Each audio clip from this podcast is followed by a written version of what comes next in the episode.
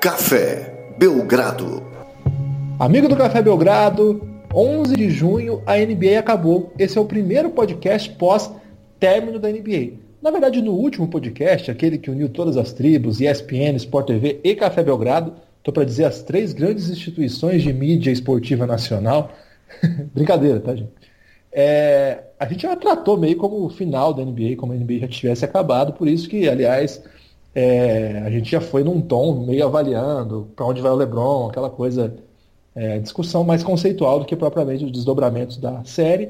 A NBA acabou na sexta-feira, como se esperava, com uma nova vitória do Golden State Warriors. Nós não vamos mais falar disso, vamos falar do que segue agora em diante, porque tem muita coisa rolando. Aliás, pouco antes de entrar aqui para a gravação, Lucas, é, bem-vindo aí a mais uma edição do podcast Café Belgrado. Eu entrei nas estatísticas das nossa, dos nossos ouvintes e o podcast que uniu as tribos, é, o Norvana dos podcasts, para dizer assim, bateu o recorde do Café Belgrado. Já é, é o podcast isso, mais ouvido da história do Café Belgrado, mesmo com menos de uma semana no ar. É, mesmo somando a audiência de, daqueles que eram recordistas por todos esses meses, aquele podcast já bateu os recordes. Que, que semana do Café Belgrado, hein, Lucas? É, vamos com esse resultado aí, Guilherme, a gente já pode unir alguns clichês, falar que a união faz a força, com certeza, graças a Deus. É, um abraço aí para os ouvintes. E olha, o Buga já tá te dando moral no Twitter, porque é, você ouviu aí o Guilherme falando cheio de marra no começo do podcast, é porque o Jonathan Givone, aquele guru do draft, tá dando moral pro Café Belgrado, retweetando, usando como fonte. E o Bugarelli, que participou desse podcast épico aí, já tava te dando uma moral no Twitter aí, dizendo que tá muito é orgulhoso é de você, Guilherme. Pô, que, e a gente ama o Bulga também, ama também o Rodrigo. Aliás, o Rodrigo tá comentando Mundial 3 contra 3. É... Você vê que não é só. Como caíram é... os nobres, né? o Brasil, aliás, já foi eliminado, perdeu os quatro jogos, mas um forte abraço pro Rodrigo, um forte abraço pro Bulga. É, sem ele, certamente esse podcast não teria batido recordes tão impressionantes assim. É, ficamos muito felizes de verdade. É, a todo mundo que ouviu, que mandou mensagem. Obrigado mesmo. A gente está crescendo aos pouquinhos, está fazendo um trabalho de formiguinha. Aliás, Lucas, tem outra novidade aí. Opa. Agora, se a pessoa quiser ouvir o, Café Belgrado, é só ela digitar lá no, endereço lá onde ela. O navegador que ela preferir, cafébelgrado.com.br e imediatamente ela vai ter acesso a todos os podcasts que já fizemos. Isso não é feitiçaria, é tecnologia, Lucas. Imediatamente? Imediatamente. Inclusive, há até o risco de começar a tocar de susto, hein? então fique atento se você escrever aí cafébelgrado.com.br. De repente pode pintar um de susto já uma última edição do Belgradão. Vale a pena. É, você que tem um amigo idoso que gosta de basquete, mas não domina muito essa mídia nova, que é o podcast, a mídia moderna, que tem crescido muito Passa para ele isso aí, fala que é tipo uma rádio, ele vai tocar, vai chegar, já vai começar a ouvir. Você que tem um amigo que não é tanto da tecnologia também, manda para ele, dá a força aí pra gente, porque é, a gente está muito feliz com, com, com, essa semana aí, muito animada também, umas bombas aí do Mercadão que deram certo. No final a gente vai falar um pouco, porque o Lucas é torcedor do basquete cearense e o Alberto Biel vai pro Vasco. Daqui a pouco a gente fala disso. Vamos entrar o assunto, Lucas. Eu prometi para as pessoas que a gente voltaria na próxima edição do Café Belgrado que fosse ao ar para falar do futuro da NBA, não do passado. Chega de falar das finais, chega de falar dos playoffs, vamos falar do que vem por aí. E o assunto que vem por aí, aliás, já daqui a alguns dias, é o draft da NBA. Você está animado? É, Guilherme, você fez o prenúncio, você fez o anúncio correto, né? Vamos parar de falar de Golden State, vamos falar de parar, parar de falar do Cleveland Cavaliers, vamos falar de quem importa mesmo, que é o futuro, que é o Phoenix Suns, que tem a primeira escolha aí desse próximo draft, que é maravilhoso vai escolher, não vai escolher o Luca Doncic, porque senão ia ficar covardia. Eu cheguei a essa conclusão. Foi isso que aconteceu, Luca? É, se o Phoenix Suns pegasse o Luca Doncic, já tendo ali Devin Booker e, Josh Jackson, cara, ia, ia ficar chato, a NBA ia ficar chata, ninguém ia querer ver, como ficou provado esse ano aí que ninguém quis ver esse timaço do Golden State. É, apesar dos recordes de audiência, a NBA tá chata. Então, cara, a gente vai deixar a parada mais equilibrada. Vamos de DeAndre Ayton que é uma espécie de Shaquille O'Neal com um chute de três. e, então vai ficar um pouco mais animada a NBA a partir do próximo ano, com o Luca Doncic jogando no arquival, arquirrival do Phoenix Suns dos próximos anos, provavelmente o Sacramento Kings, para ter finais do Oeste interessante, ao contrário dessas sapecadas que a gente teve aí nos últimos anos. É, Pronto, falamos de draft, falamos do que importa ou tem mais coisa? a questão é o seguinte, Lucas. É... Primeiro, eu acho que pela primeira vez do ano você tem um pouquinho de razão, né? Vamos falar de Phoenix Suns, finalmente com alguma relevância, né? Porque o ano todo a gente basicamente ignorou é, o Phoenix Suns. É, daqui 10 dias o draft, o Phoenix Suns ganhou a lottery, inclusive transmitimos ao vivo, e na comemoração, um abraço para o René Lopes, também nosso camarada aí, que ajudou a gente a colocar no ar ao vivo a transmissão da lottery do draft, e a reação sua foi, caralho, Luca Doncic, meu amigo, mais ou menos nesse tom, não tenho esse tom tão malemolente que você, No entanto, é, você já disse que não vai ser Luca Doncic. Primeiro, nosso povo quer saber como você tem lidado com isso. Segundo, uma pergunta dois em um típico da, da imprensa futebolística nacional. Será que não tem alguma pegadinha aí, Lucas? Será? Guilherme, eu te proíbo de elevar minhas esperanças novamente, que agora eu sou um cara conformado, sou um cara que aceitei esse meu, meu destino de não ter o Luca Doncic no meu time. Então não não vai rolar Luca Doncic. O Phoenix Suns treinou com uma penca de, de talentos aí para essa primeira escolha. Andou por lá o DeAndre Ayton, andou por lá o, o Marvin Bagley, andou por lá o Jaren Jackson Jr., aliás, vai andar ainda esse, mas já teve por lá também o Mobamba. É, e o Luca Doncic não foi porque ele está ele tá jogando ainda, né, os finais da, da Liga Espanhola, estava jogando semifinal e agora a final vai começar. Mas o, a diferença com que o Phoenix Suns tratou a passagem do DeAndre Ayton para todas essas outras já dá um indicativo do quanto esse cara é cobiçado pela franquia, pela franquia, desculpa. É, além de, de ter tido todo uma sala de imprensa abarrotada na do DeAndre Ayton, que não se comparou com a dos outros, o tom do, do GM do Phoenix Suns foi de que foi um workout fenomenal, que ele era um jogador assim que não dava para passar o talento dele, um cara muito impressionante, é, levou o DeAndre Ayton para ter momentos com Devin Booker, com Josh Jackson, é, possivelmente eles assistiram juntos as finais da NBA, um, o jogo 2, se não me engano, ou era o jogo 3, é, ele foi convidado para assistir lá com a galera do Phoenix Suns, então assim, o tour que ele fez por lá é típico realmente de um cara que vai ser a primeira escolha. É, mas claro, a gente já viu isso acontecer com o Markel Fultz lá no Boston. Boston tinha a primeira escolha do draft passado, fizeram esse tour maravilhoso com o Markel Fultz, mas aparentemente o Danny Ainge não ficou convencido com ele lá e acabou trocando a primeira escolha pela terceira. Mas no caso do Phoenix Suns, eu acho que não tem nenhum plano secreto por, por trás do, do, do que o Ryan McDonough está fazendo. E eu acho que o, o DeAndre Ayton é realmente o cara que vai ser escolhido na primeira escolha. É um cara que jogou na Universidade de Arizona, então tem uma ligação muito forte com a cidade de Phoenix e não adianta, o Luca Doncic vai ficar para outro mesmo, Guilherme. É, até o último momento eu vou estar tá com aquela esperança minúscula, mas eu não quero alimentá-la, deixa ela adormecida ali no cantinho. Se acontecer, será interessante demais, mas não vai acontecer não. É, Lucas, posso pass... só passar para o pessoal que está ouvindo? É, a ficha do DeAndre Ayton lá no mock draft, no, no guia do draft do The Ringer, que é uma grande referência pra gente. A gente não vai passar do Givone, nosso amigo Jonathan Givone. Sim, esse é o porque... É, não, mas na verdade ele é, ele é, um grande, um cara muito do bem, assim. Quem, quem trabalha com basquete, já teve contato com ele, sabe disso. Gente fala um tom jocoso, assim, para simular uma proximidade, que evidentemente não é real. Mas o fato é que ele é muito acessível mesmo, muito, muito agradável, inclusive pra, no contato com hoje. É, hoje mostrou novamente isso. E da ética também, né? De não divulgar uma informação que não era dele, como se fosse, né? Já citando fonte. Muito legal da parte dele. O, aqui no site, então, do Kevin O'Connor, nós não vamos divulgar do Givone porque é fechado, né, Lucas? É só quem é assinante. Agora ele faz parte do, da ESPN Insider. Não é legal a gente ficar revelando informações que estão fechadas. Acho que é até meio piratear. Então a gente vai divulgar aquela que está aberta que é a do Kevin O'Connor, que é o cara que faz o scout pro Ringer. E ele diz o seguinte: eu quero que você é, antes de passar para o próximo, é, fale rapidamente disso. O DeAndre Ayton, ele coloca como um tipo de pivô que tem o, o corpo como se fosse desenvolvido pelos deuses do basquete. É uma coisa assim, fora de série, que é um pouco isso que você falou, que não tem como passar. E ele coloca assim como proximidade de jogadores para você pensar. Não é aquele melhor caso possível, como era do NBA Draft, que nem é mais um site tão relevante assim, mas ele diz alguns nomes aqui, só para o nosso ouvinte que talvez não, não conheça, né? É, visualize aí. Ele diz assim: tons de Pat Ewing, Carl Anthony Towns e DeMarcus Cousins. De fato, empolga, né, Lucas? A não ser que ele esteja falando dos defeitos de cada um, né? Já pensou, seja chorão como o DeMarcus, defende como o Towns e chuta de três como o Patrick Ewing. Mas, é... não, caso... segundo consta, a defesa dele é bem parecida com a do Towns mesmo, até pior.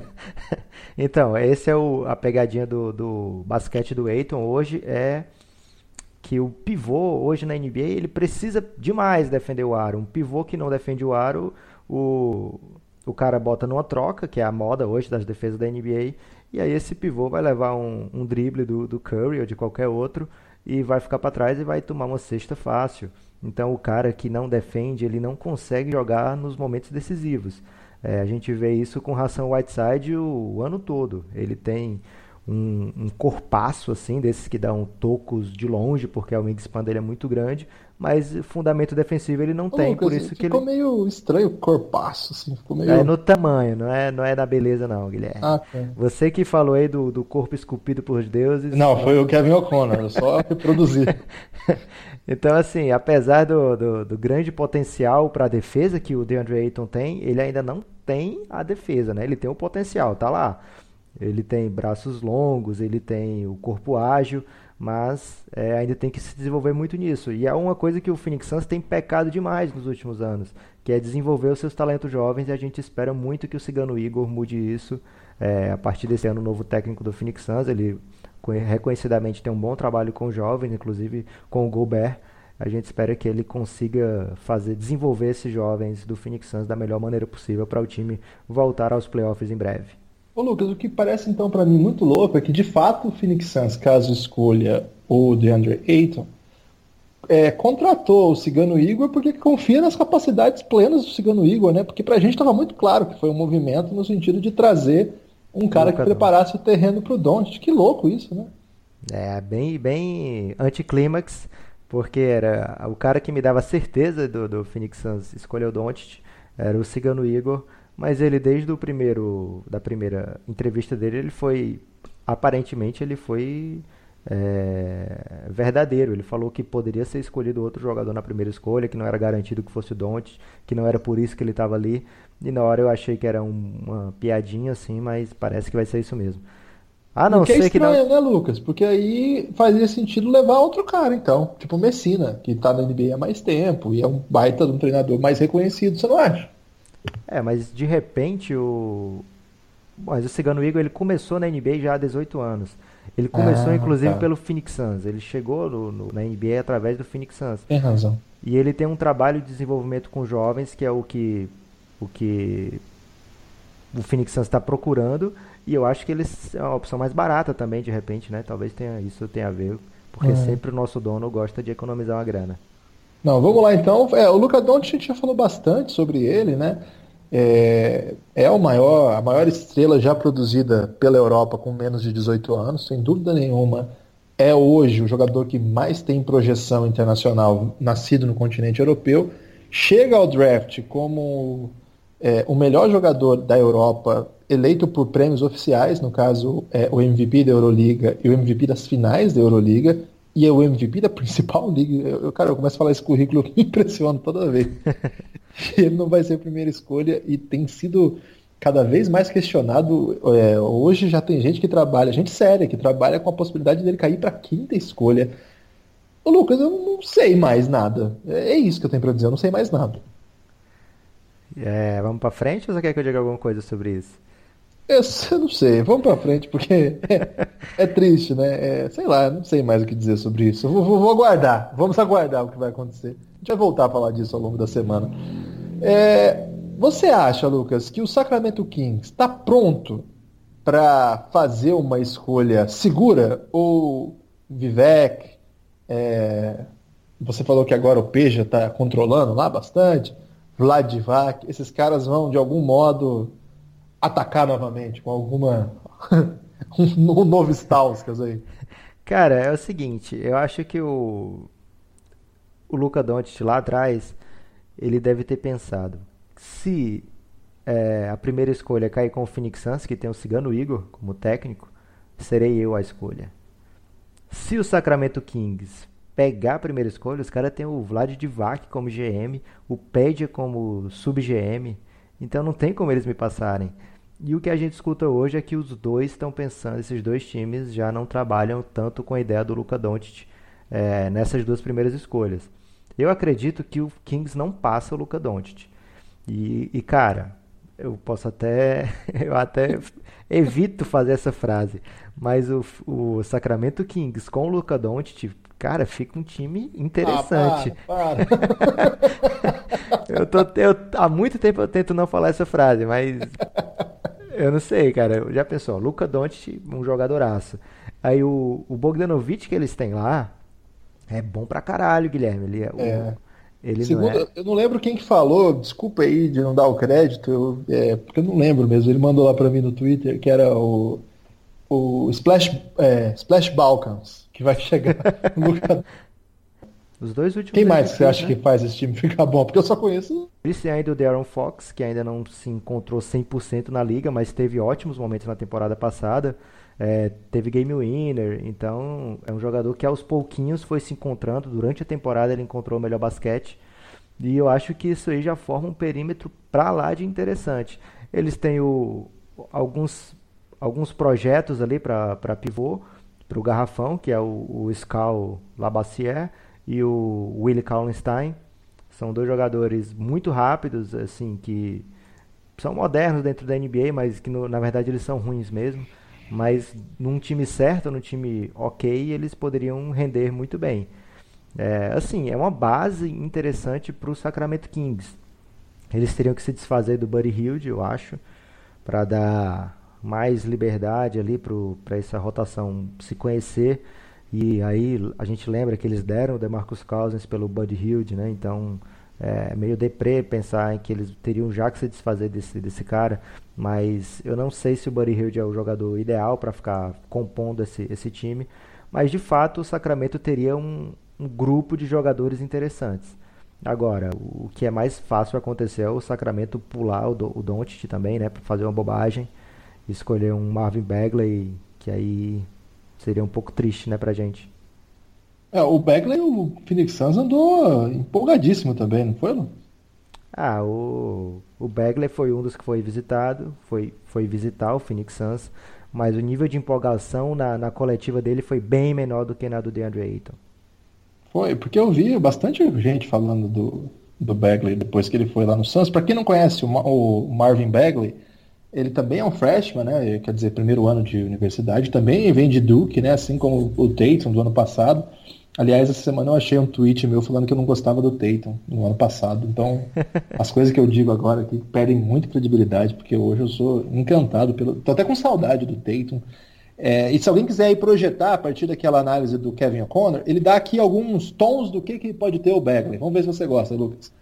Amar Stoudemire uma espécie de Zack Randolph magro, tá escrito isso aqui mesmo, e Michael Beasley. É, olha o que tem de bust alerta aqui, hein? e assim, o melhor de cada, desses, cada um desses caras é bem bom, né? Mas, cara, é um perigo, hein? É um, perigo, é um perigo grande aí, cara. É, não é um cara que eu toparia na primeira escolha, longe disso. Se o Phoenix Suns fosse nesse cara aí, eu ficaria arrasado. Mas é um cara que teve uma carreira universitária interessante, fez mais de 20 pontos, 10 rebotes por jogo.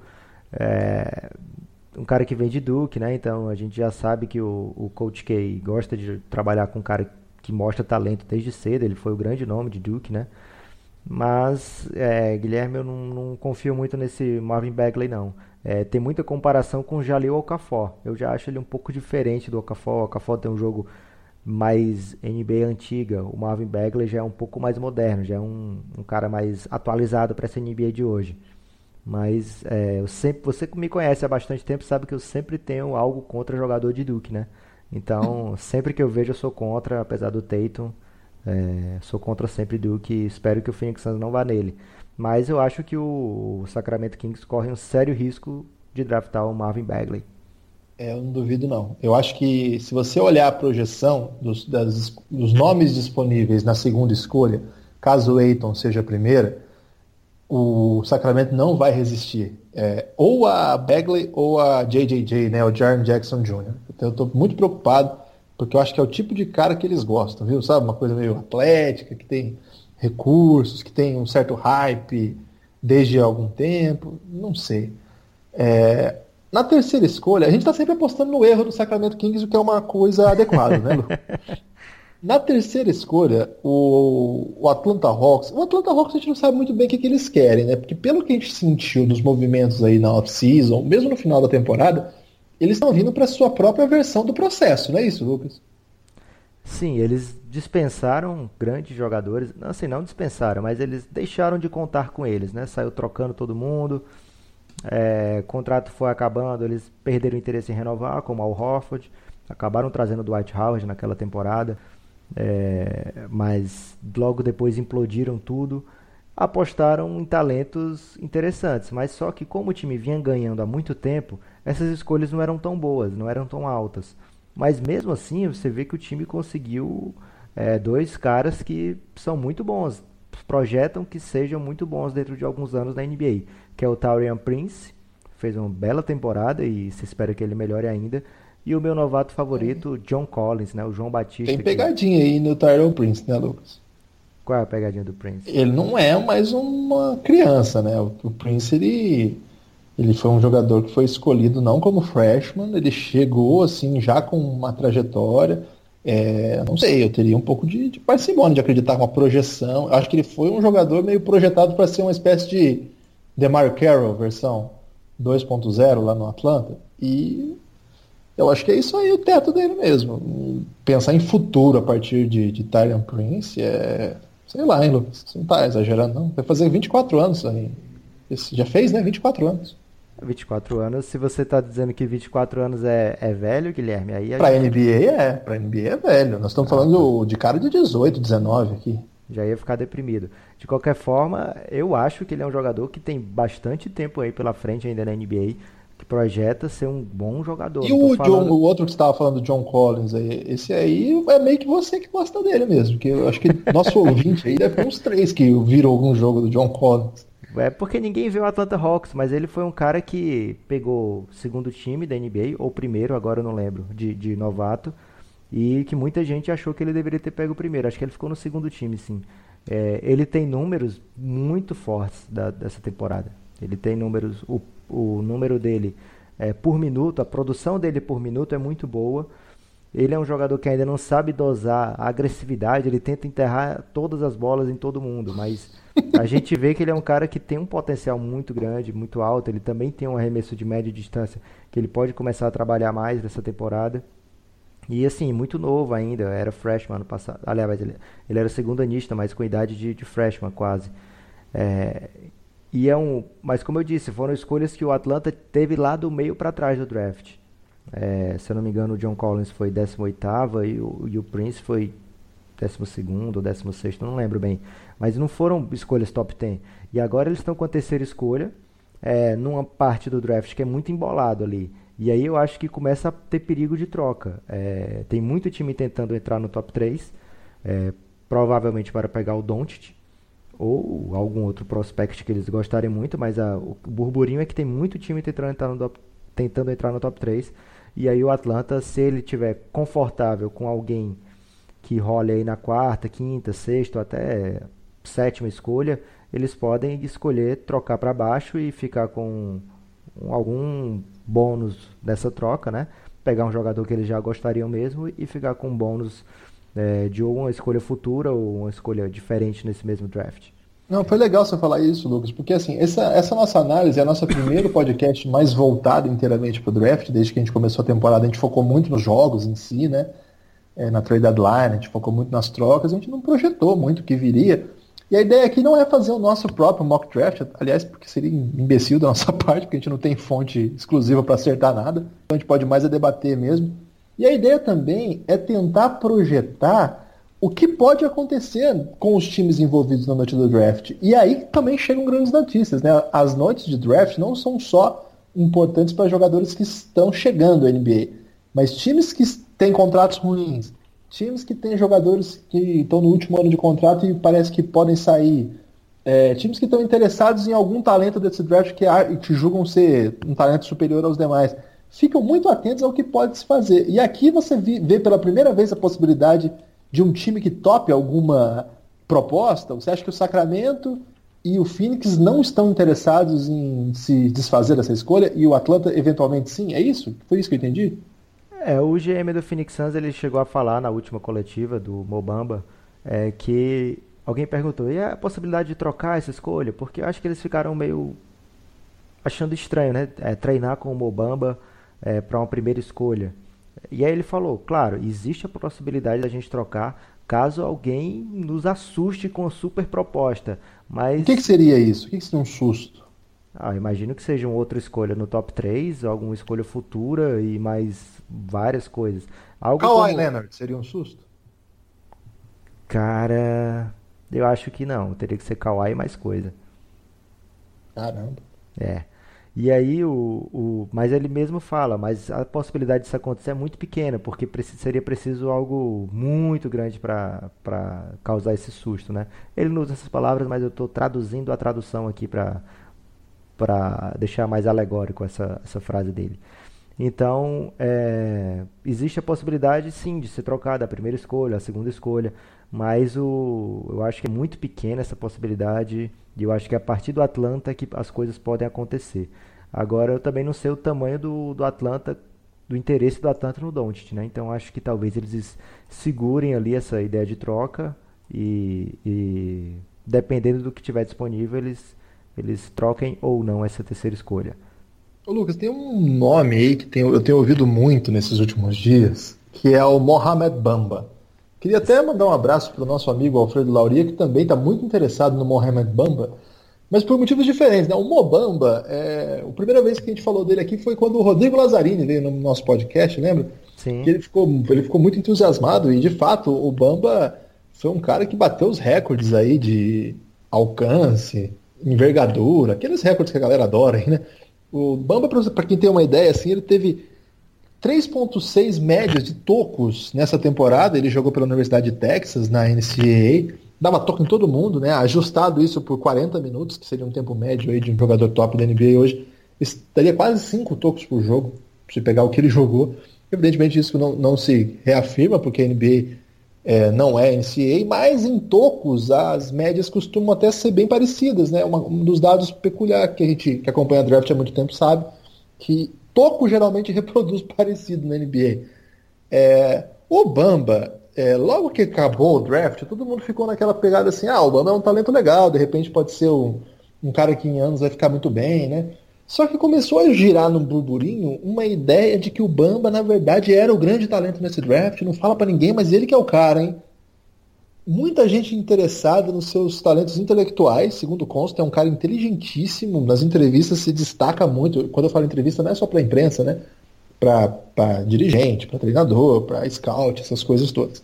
Tem outra coisa que aí foi uma espécie de slogan que colaram nele, é que ele seria uma espécie de Rudy Gobert com um chute de três. Ou seja, já virou uma coisa alucinante, né? Nesses últimos dias, a gente está gravando isso no dia 11, o papo sobre o Bamba bombou. Bamba bombou alucinantemente. Todos os times agora parecem ter algum interesse nele. Todo mundo tem vazado notícias que quer o Bamba de qualquer jeito. O é, que, que, dá para falar disso aí, Lucas? Eu sei que você andou entrando nessa onda e é, você é um cara que entra numas ondas às vezes que não dá muito certo. É, essa vai ser uma delas? Guilherme, o, o Danny End é uma espécie de digital influencer dentro da NBA. É, ele ficou tão inteligente de um jeito e, e, e serve para o Popovich também nos técnicos, entre os técnicos, né? Mas o Andy ficou tão inteligente que o que ele fala agora a galera vai atrás sem medo, sem nem pesquisar. e aí rolou o, o, boato de que o Danny Andy estava loucaço no Bamba. É, queria porque queria a quinta escolha, que é do Dallas, teria oferecido Jalen Brown por ela, que era para escolher o Bamba. E aí o, o Dallas teria contraproposto pedindo Tatum. Isso é o que rola aí nas conversas de Twitter. É, e aí, a partir desse momento que o cara, o Danny Ainge quer o Bamba, então todo mundo passou a querer o Bamba. Ele é tipo o Leandro Hassum aí das, dos, dos, dos sucos da, do Instagram. É, o cara tá tomando esse suco, então vou tomar esse suco porque é o que o Leandro Hassum tá tomando. Caramba, você foi longe agora, hein? É, é uma referência aí do choque de cultura que a galera que escuta o, o Café Belgrado curte bastante, eu também curto. É, a Simone, a Simone do Choque também nos escuta, então um abraço para ela. É, então o Mobamba, de, depois que o Danny End deu o aval por ele, pronto, aí bombou. Todo mundo fala isso que você falou, que ele tem chute de três, mas até agora ele não acertou esse chute de três, só se acertou escondido. é, mas o, o, fato dele ser um cara genial, assim, também foi levado à tona na, na entrevista com o Phoenix Suns, né? O gênio Paulo, do Phoenix Suns. Só para completar, desculpa, é 27,5 o aproveitamento dele. É, e esse aproveitamento vem de 51 tentativas ao longo do ano. Aqui sempre de acordo com o guia do NBA Ringer, produzido pelo Kevin O'Connor. É só quem quiser ver o resto, vai só escrever NBA Ringer Draft Guide. É, é bem legal. Mas é isso aí, Lucas. 51 chutes, 27%. Não é exatamente um especialista, né? É, bem longe disso. Acho que o, o Gobert também talvez conseguisse isso na NCAA. É, mas... A linha é menor também, né? É, mas o, o Mobamba tem que. Aliás, ele tem esse, esse talento aí nas entrevistas de, de ser muito inteligente. O, o GM do Phoenix Suns também trouxe isso na coletiva, falando que ele era um cara muito brilhante, que ele era muito inteligente, que dava para ver que ele, que ele seria, ia se dar muito bem dentro da NBA por conta dessa inteligência dele. E aí eu acho que o, o burburinho dele tem crescido por conta disso. Ele tem muitos red flags, né? Ele é um cara que. Olha o inglês necessário aí, Guilherme. Boa. Ele, ele é um cara que é muito grande e isso a gente sempre vê que às vezes atrapalha na NBA, né? É, apesar de ser um grande trunfo, 90% das vezes a gente via que às vezes o, um jogador como Yao Ming tinha dificuldades de, de, de acompanhar os outros jogadores. É claro que o Mamba é um cara mais móvel, aparentemente, né? Então, que ainda tem, ele ainda tem um talento cru ainda, né? Ele ainda não, não, não tá lá no, no auge do que ele vai ser como jogador. Mas é, hoje eu não apostaria que ele seria o melhor jogador do draft, como já tem muita gente dizendo, que ele não é o não vai ser a primeira escolha, mas que ele pode ser o melhor jogador do draft. Eu acho arriscado alguém ir com tanto afinco assim no Mobamba e de repente o Danny Ainge tá só criando mais um truque aí para enganar a galera. Será que tem essa pegadinha? Porque é um risco, né? Isso aí é um risco real. É, porque o Danny Ainge costuma fazer esses é, mind games. O que você achou? Curti, hein? é, então, eu não sei, eu ficaria mais atento. Lucas, para fechar nosso podcast, esse é só uma rápida pincelada aí, para o pessoal saber, um aperitivo, digamos assim, para o pessoal entender o que nós vamos fazer ao longo da semana, ao longo dos próximos dias, até chegar no draft. Lembrando, é, nós... Guilherme. Desculpa, o, pode falar. O nosso principal scout analista é, gênio do draft é o João Lima, que não pôde estar no nosso podcast hoje, mas que ele certamente estará nos próximos aí falando com bastante propriedade de vários nomes que a gente não falou aqui. É, sem dúvida. O João está se preparando mais do que ninguém para essa reta final aí. É, nós todos estamos mergulhados em estatísticas, temos um, um contador entre nós que cuida das estatísticas avançadas. Uma central vai... de vídeos. Central de vídeo espetacular aí. O nosso, nosso grupo de scout está tá pronto para melhor atender o público. Então a gente deu essa rápida pincelada aí para o pessoal lembrar é, que nós vamos falar de draft sim, acabou a NBA, mas não acabou o assunto NBA. É, a Copa está chegando, é, hoje os tirinhas NBA foi juntando aí Neymar e Doncic, acho que uma das poucas coisas que juntou Neymar e Doncic na história, né? É um grande momento seu, Lucas. Por enquanto, né? Daqui a, dar... daqui a pouco vai ser o, vai ter a comparação. Ah, o Doncic é o Neymar do basquete. Pode ser. É, nós também vamos falar um pouquinho de Copa, claro que nós não vamos dedicar assunto, é, podcast, para falar de Copa, porque Ô Lucas, eu tava vendo a programação dos canais aí que vão fazer Copa do Mundo, não adianta competir com eles não, cara. cara, tem coisa pra caralho, coisa legal pra caramba, gente que, porra, que a gente admira pra caramba, tá espalhado nos canais aí. É, acho que vai ser uma besteira nossa querer falar de Copa do Mundo aqui nesse espaço. É, mas a gente uma vai besteira que provavelmente a gente vai fazer, né? Vai fazer, mas fazendo aquele mix, né, Lucas? Nunca abandonando o basquete, que é o nosso carro-chefe aqui do Belgradão.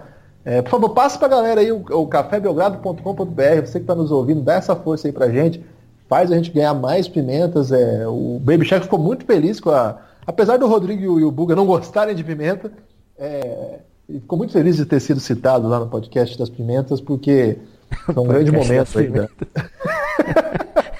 um grande momento aí da, do Baby Shack como empresário do ramo pimenteiro brasileiro. É, ô Lucas, vamos lá então para a reta final aqui do nosso podcast falar dessa notícia aí que o basquete cearense perde, é, não é confirmado ainda, na sexta-feira o basquete cearense vai fazer uma. vai explicar melhor essa situação, mas Bial deve estar, né? Muita gente, a gente antecipou essa notícia como possibilidade, é, e muita gente já comentando isso ao resto do dia como uma realidade. O Vasco é, deve ter como técnico Alberto Bial. Não, não, foi anunciado ainda, mas o pessoal lá Já do... foi sim, Guilherme. Acho que o Expresso 88 confirmou com o diretor do Vasco, né? Foi isso. Não, o Vasco anunciou. Ah, anunciou? Ah, desculpa então, não, não, tinha visto essa informação antes de entrar aqui. É, então, eles assim... tiveram a pachorra de usar a hashtag eles tremem. Quem treme? Quem treme, Lucas, com essa notícia? Quem é do basquete cearense, provavelmente sim, né? É, talvez seja uma indireta aí pro pessoal do basquete cearense. Mas na sexta-feira vai ter a, a, coletiva do, do Bial junto com o Thales Braga, que é o presidente do, da Associação do Basquete Cearense.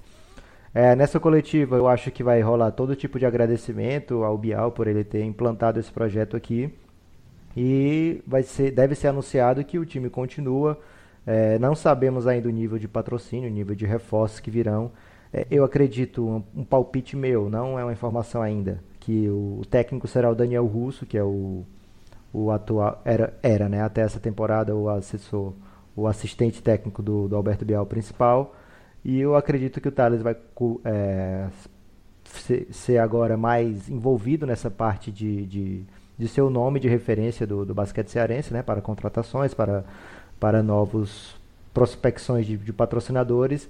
Mas a gente tem até, Guilherme, eu separei para você colocar aqui nesse podcast um áudio do Alberto Bial no nosso podcast aqui do Café Belgrado, lá em novembro, se eu não me engano. É, às vésperas de enfrentar justamente o Vasco, aqui no, no Paulo Sarazate, ele falando da possibilidade de não estar à frente do basquete cearense um dia e falando que ele estava já tinha preparado o terreno para esse, esse dia, quando ele viesse a acontecer é, é muito sacrifício, muita dedicação é, e credibilidade.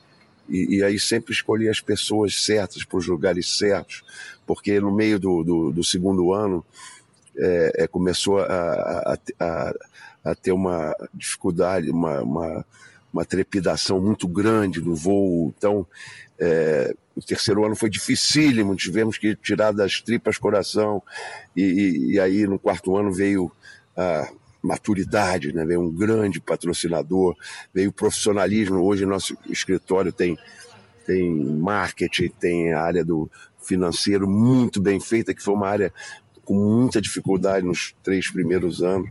Então a gente tem hoje basicamente consolidado. Nos falta um patrimônio, um ginásio, uma sede que a gente está batalhando. A gente está tá colocando agora projetos dentro do escritório.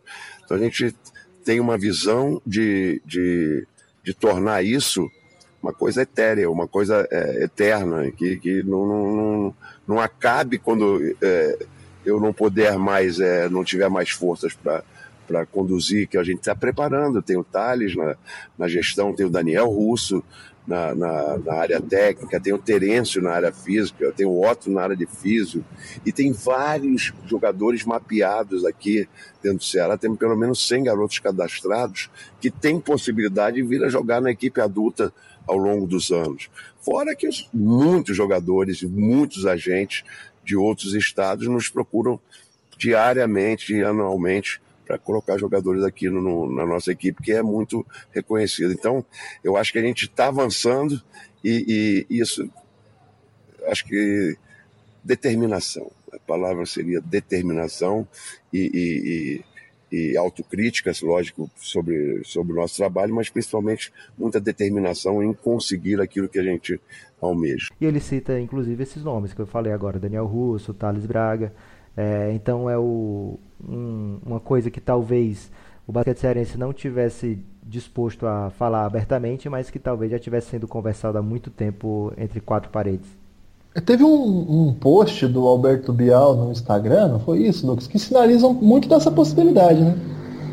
Sim, ele postou um, um, uma foto ele segurando um carcará, não, não sei de qual era o material que era feito, Mas ele dizendo que o Carcará segue mais forte do que nunca.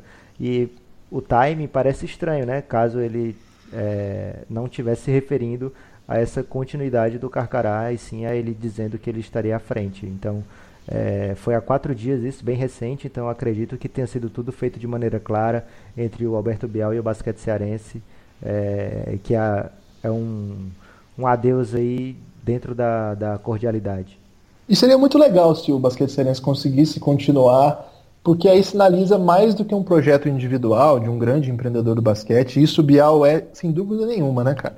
Por onde ele vai, ele levanta patrocínio, faz os times funcionarem e os times são competitivos. É, eu já fiz críticas ao, do ponto de vista tático, técnico, é, de como co condução de jogo, se pudesse dizer assim, das escolhas de rotação, e até do, do ponto de vista de, de, posicionamento do time, mas do ponto de vista extra-quadra e do ponto de vista anímico, né, de condução de um grupo, o Bial é uma, um show, cara. É um dos maiores nomes da história do basquete brasileiro, pelo menos desse século, sem dúvida nenhuma.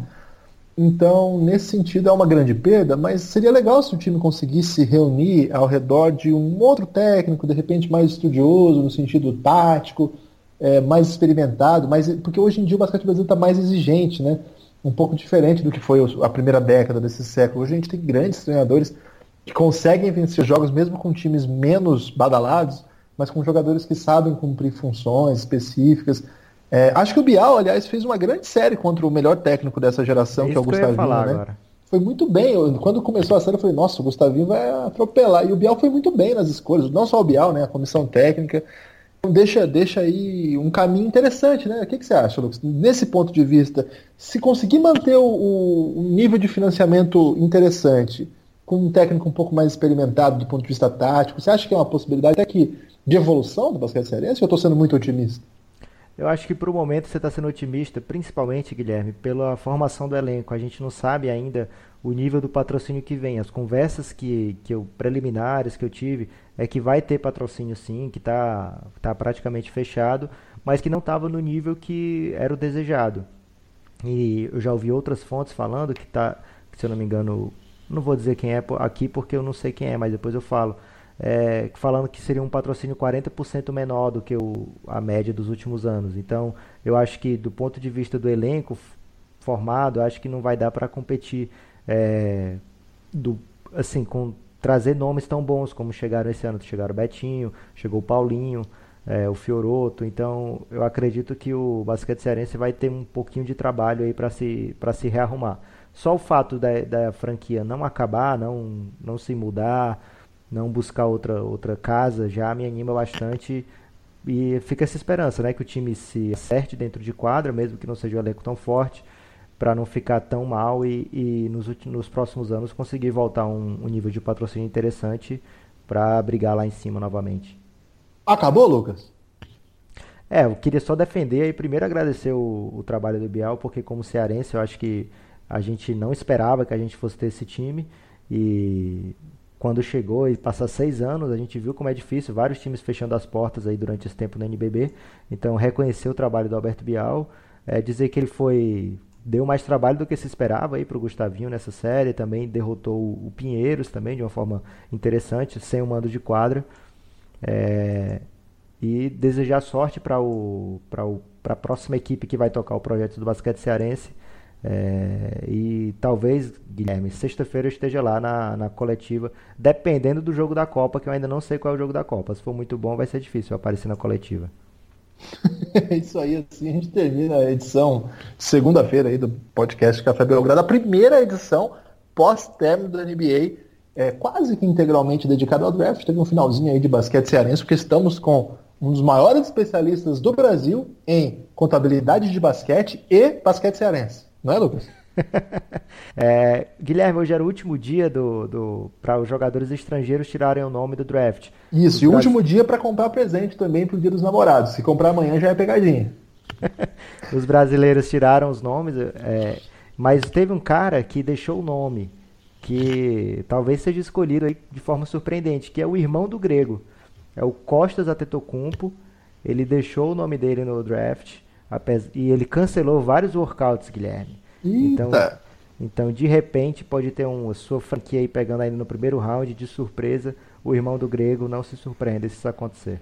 Tem outra pegadinha também que a gente fala assim, que não tem nenhum brasileiro no draft, mas tem. Todos aqueles inscritos, é, todos aqueles que nasceram em 1996 são obrigatoriamente inscritos. Aí eles não precisam fazer aquela early entrance, né? Sim. Que é assim, é, NBA você pode fazer a inscrição prévia, a não ser que seja o seu último ano. Aí seu último ano você não tem mais chance a não ser esse ano. Quem nasceu em 96 pode ainda ser escolhido. Quem não nasceu em 80, 90, desculpa, 96. Quem não nasceu em 96 foram os três meninos brasileiros que tinham mais chance de serem lembrados, porque são prospectos internacionais. Casos de Iago, que estava nos Estados Unidos até recentemente, jogando lá o, o, o, torneio entre os melhores jovens do mundo. O Maicão, né, que o pessoal chama de Maicão, que é o Michael Uchendu, não sei qual é o tom é, exato, se é paroxítona ou oxítona. E o Jaú, que é o Gabriel Galvanini, que também jogou agora no campo de, campo de Treviso, né? ele e o Maicão jogaram. É, esses três atletas tinham, é, se inscreveram previamente. E hoje era o último dia para retirar o nome. O ano que vem não é o último ano deles. Mas é, tem uma nova regra né, do draft que caso você tenha feito isso uma vez, não pode fazer a segunda. Você viu isso já, Lucas? Sim. Então agora tem isso. Então na próxima vez que eles se inscreverem, é para valer. Ainda que não seja o último ano deles. Talvez pode ser o ano que vem, é, eles não são 97, né? Eles são mais jovens ainda. Então pode ser que seja ainda depois. A gente não sabe como é que vai ser. Teria o Felipe Anjos também, mas ele também é mais novo. É, não é um, um, talento que, que pode ser escolhido esse ano. É um, talvez o principal prospect brasileiro hoje. Tem dois e lá vai cacetada. É, mais que dois e 14, sei lá. Saiu muito cedinho daqui, foi pro, foi pro Real Madrid, é, é da base do Pinheiros. Foi pro Real Madrid. É, o ano passado jogou acho que em Burgos, mas não teve muito tempo de quadra, mas é um menino que está no radar da, da NBA sim, chama Felipe dos Anjos, é 98, então o último ano dele de draft seria daqui dois anos. É, ele já está, eu pesquisei enquanto eu falava aqui, Lucas, segundo fontes, ele já está com 2,21, cara. Caramba! É, é. Então vamos ficar atento aí que ninguém de 2,21 vira, é, larga o basquete para virar, sei lá, empresário, virar administrador. Contador. O cara é contador. Vai virar um jogador. Então vamos ficar atento aí aos meninos brasileiros. Ponto final, Lucas? Ponto final, Guilherme. A gente se fala em breve. Um abraço. Até mais.